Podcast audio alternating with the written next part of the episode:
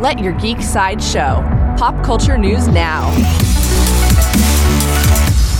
Hi, this is Andrew, and here are your pop culture headlines. New from Marvel Josh Boone revealed that The New Mutants does not have a post credit scene.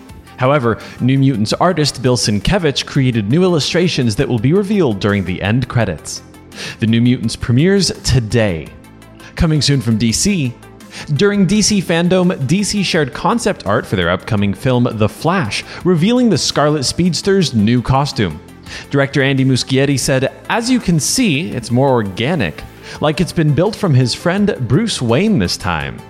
We'll see the new costume built by the Dark Knight himself when The Flash runs into theaters on June 3rd, 2022. New from Orion Pictures.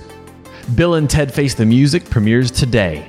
In the film, a visitor from the future tells best friends Bill and Ted that one of their songs can save life as we know it and bring harmony to the universe.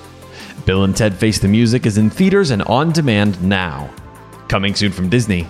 Entertainment Weekly released the first official image from Disney's Raya and the Last Dragon.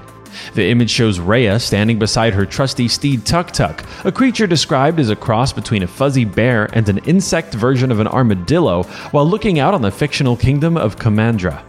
It was also revealed that actress Kelly Marie Tran will be voicing the main character Raya. Raya and the Last Dragon will fly into theaters on March 12th, 2021. This has been your Pop Culture Headlines, presented by Sideshow, where pop culture is our culture. If you'd like to see the first official look at Raya and the Last Dragon or see the new Flash costume concept art, go to geeksideshow.com. Thanks for listening, and don't forget to let your geek side show.